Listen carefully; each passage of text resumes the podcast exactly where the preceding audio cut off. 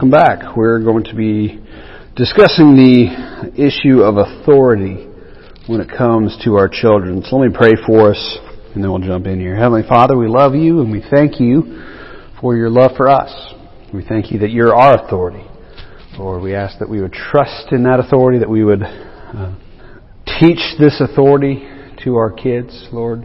And we ask that uh, you would be at work in their hearts so that they could see the, the beauty of that. And we pray this in Christ's name. Amen. So our principle for tonight is one of the foundational heart issues in the life of every child is authority. Teaching and modeling the protective beauty of authority is one of the foundations of good parenting.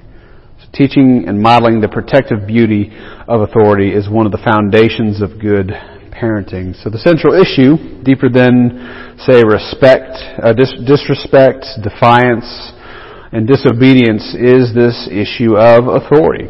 We aren't just dealing with the words and behaviors of children, we're dealing with the thing that shapes them, which is their heart. We've talked a lot about uh, the whole idea of the heart issue of our children a lot to this seminar. Children have a hard time wrapping their heads around the fact that they have been born into a world of authority and that they're not it. So submission to authority that is different than themselves is an unnatural thing for them. Sin wants us to set our own rules. Uh, Paul David Tripp says that our children come into the world as self-appointed little sovereigns. So they uh, come into the world thinking that they are the ones that make the decisions. They're the ones that control everything. But we know, uh, just by living in this world for long enough, that we are not the ones in control. Let's turn to 2 Corinthians chapter 5, verse 15. Let's look at uh, how the cross speaks into authority here. 2 Corinthians 5:15 And he died for all that those who live might no longer live for themselves but for him who for their sake died and was raised. One of Jesus' primary purposes of dying on the cross was to address this very authority problem. This means that we as Christian parents are not uh, on our own in this battle to establish authority in the lives of our children. See, our tone, our size, our personality, and our voices cannot deliver our children from self-rule. If we had that power, then Jesus would never have had to have gone to the cross in the first place.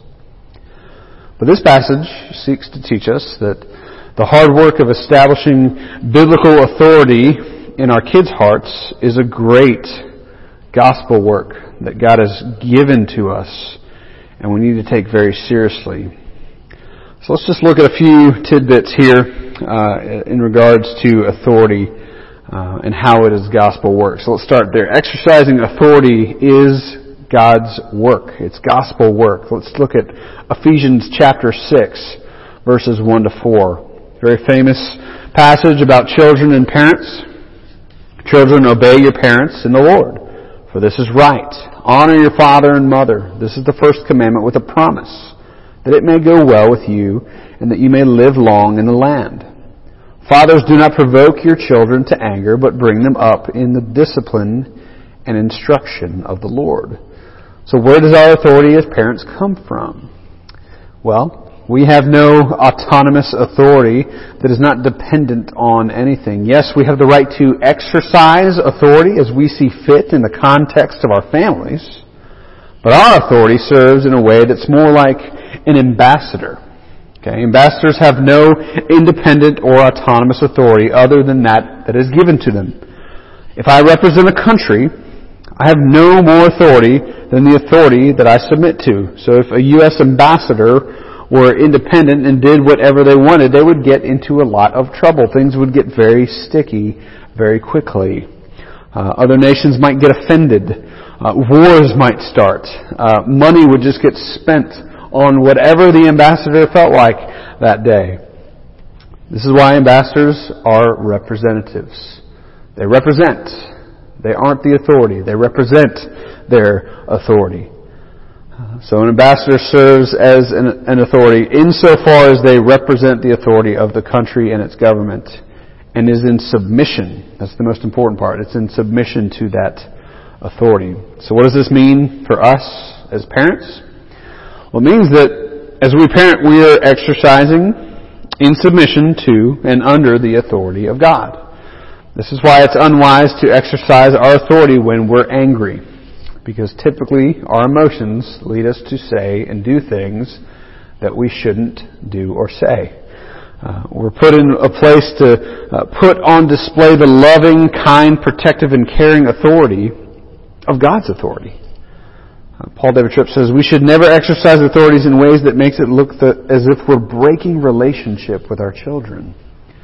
That's why it's so important for us to do this in wise and loving ways, because we can break the trust of our children so quickly if we're not careful. If we wield our authority like some sort of weapon, then our children will always see it as that, as a weapon. They'll never see the beauty of it. Mood-led authority often results in confusion and inconsistency with children. So as we display submission to God's authority, we, we pray that our children see the, the, the, wonder in that, right? Uh, so we should be asking ourselves this question, what kind of picture do our children get of God's authority by the way that we exercise ours? We need to be like an ambassador. So, uh, Secondly, helping kids understand why they do what they do is also gospel work. So not only exercising authority, but also uh, helping them understand why they do what they do is gospel work.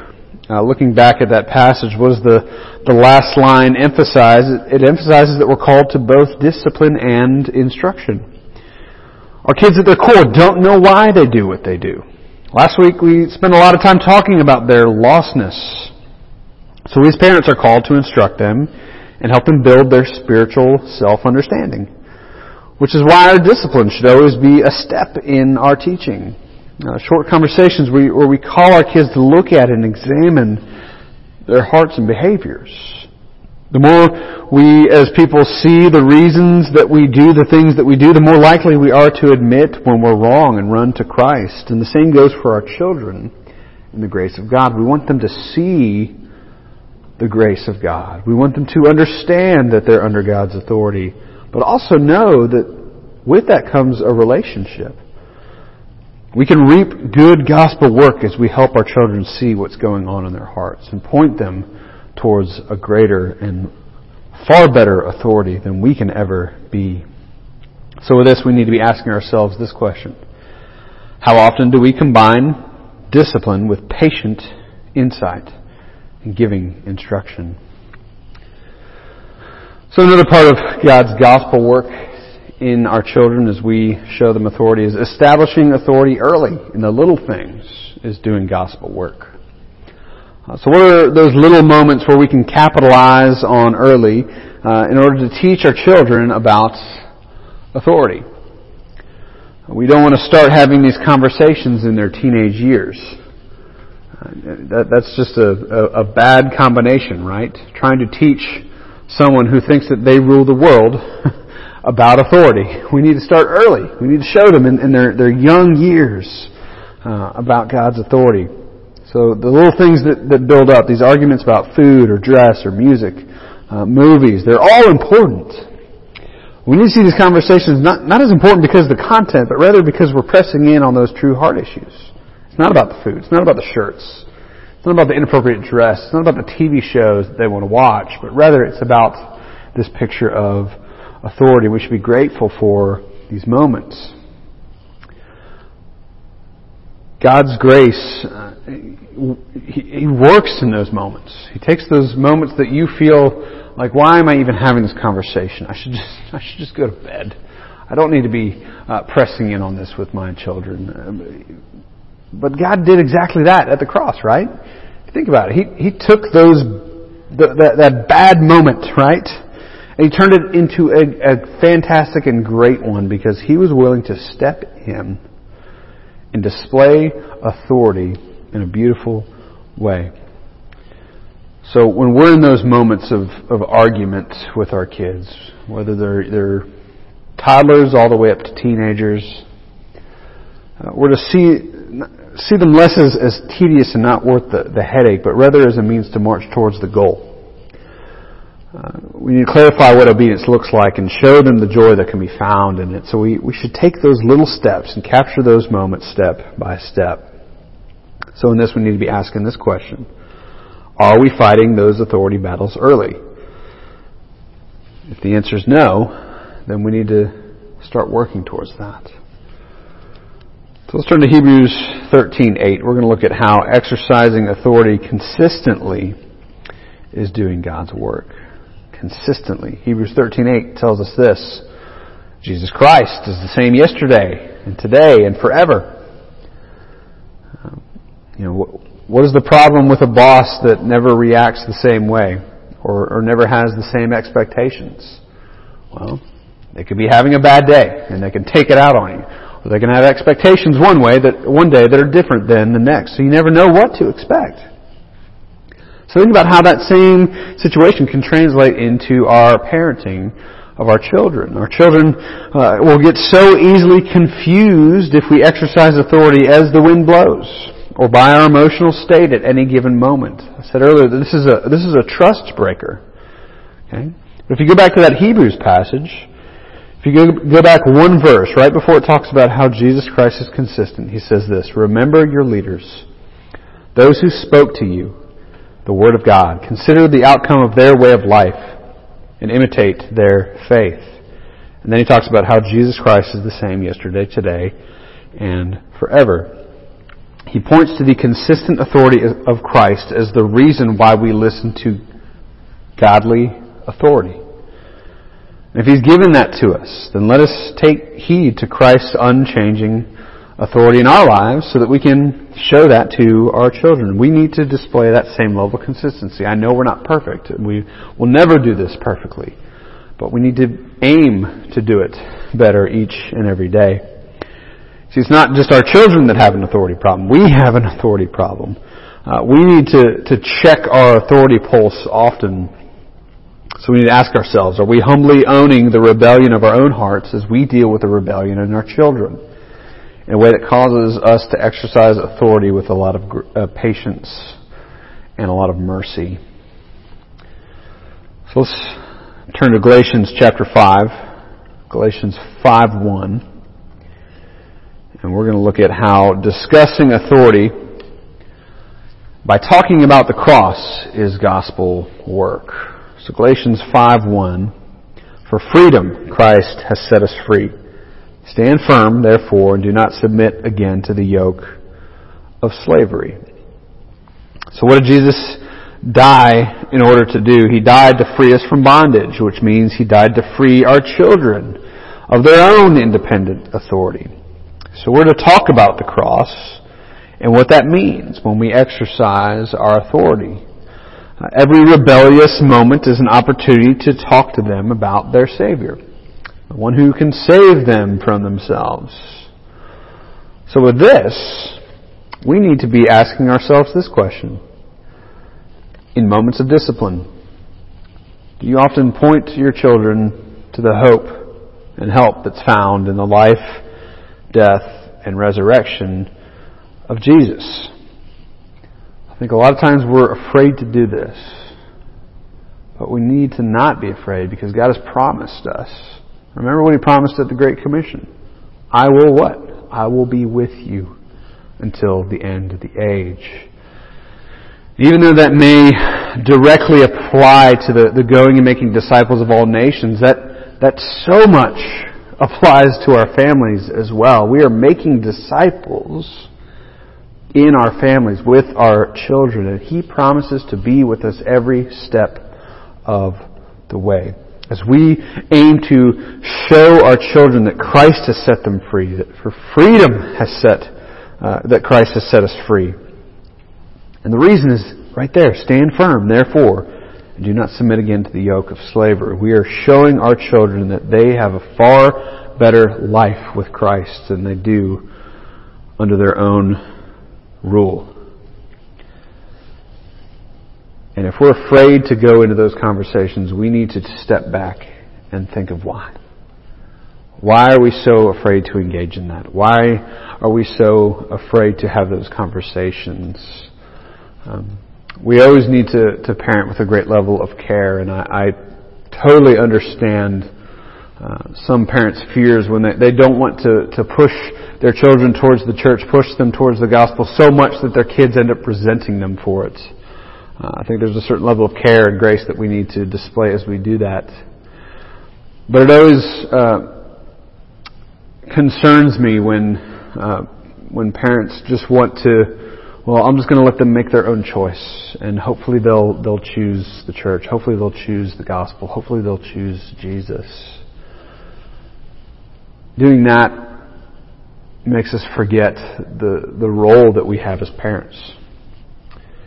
Yes, our children are going to have to make decisions for themselves. Yes, they're going to have to live for. Uh, they're going to have to, to live life, you know. We can't always help them make every decision. But God has put us in their life for this reason, to show them Jesus. And if we're too afraid to do that, if we're too afraid to do this, this whole Galatians 5 thing, to show them that Christ has set them free, then how helpful is that for their souls? If that's you, please don't don't hear me as, as critiquing you as a parent. I, I, I love you, and and I, I, want you to know that I'm for you. Um, I've just seen so many parents use that as a, a reason to just check out, and we need to be very aware, very aware of that. So Jesus died to free us from bondage, and, and let us always be pointing our children towards that.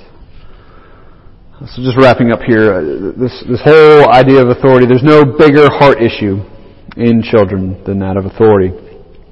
This issue reveals the depth of the hold of sin in their hearts and the absolute need of a Savior.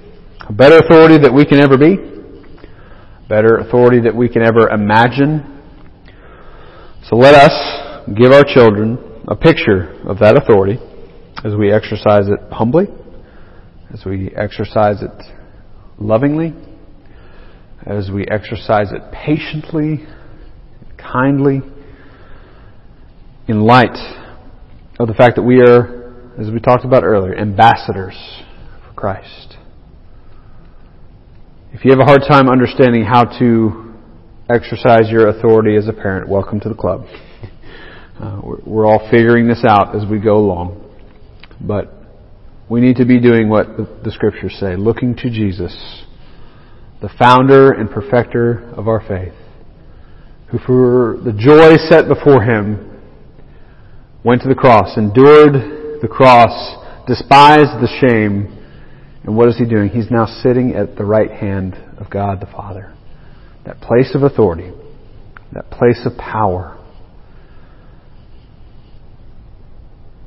And as our authority, we look to Him, we trust in Him, we, we pray daily that He would show us how to exercise that authority. That's a great place to start. That's a wonderful place to start, and God will work through that, I promise you.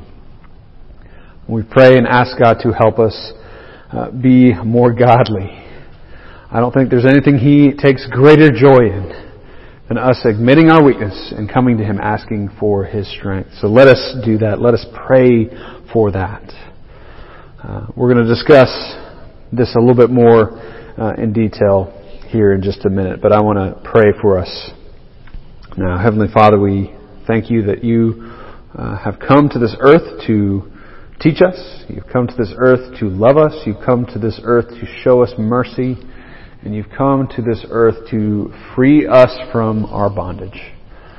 Lord, we want to rule. We want to be in authority. But Father, there's nothing more freeing than giving that authority up and resting in yours. So I pray for these parents. I pray for their children. I pray that you would teach them and help them. And Lord, we pray for our little ones' hearts, Lord, that you would reveal in them their own self-rule, their own self-sovereignty, and uh, I just pray that you would use us as parents to speak into these things in ways that our children see it and are amazed by the beauty of it. I pray all this in Christ's holy and wonderful name. Amen.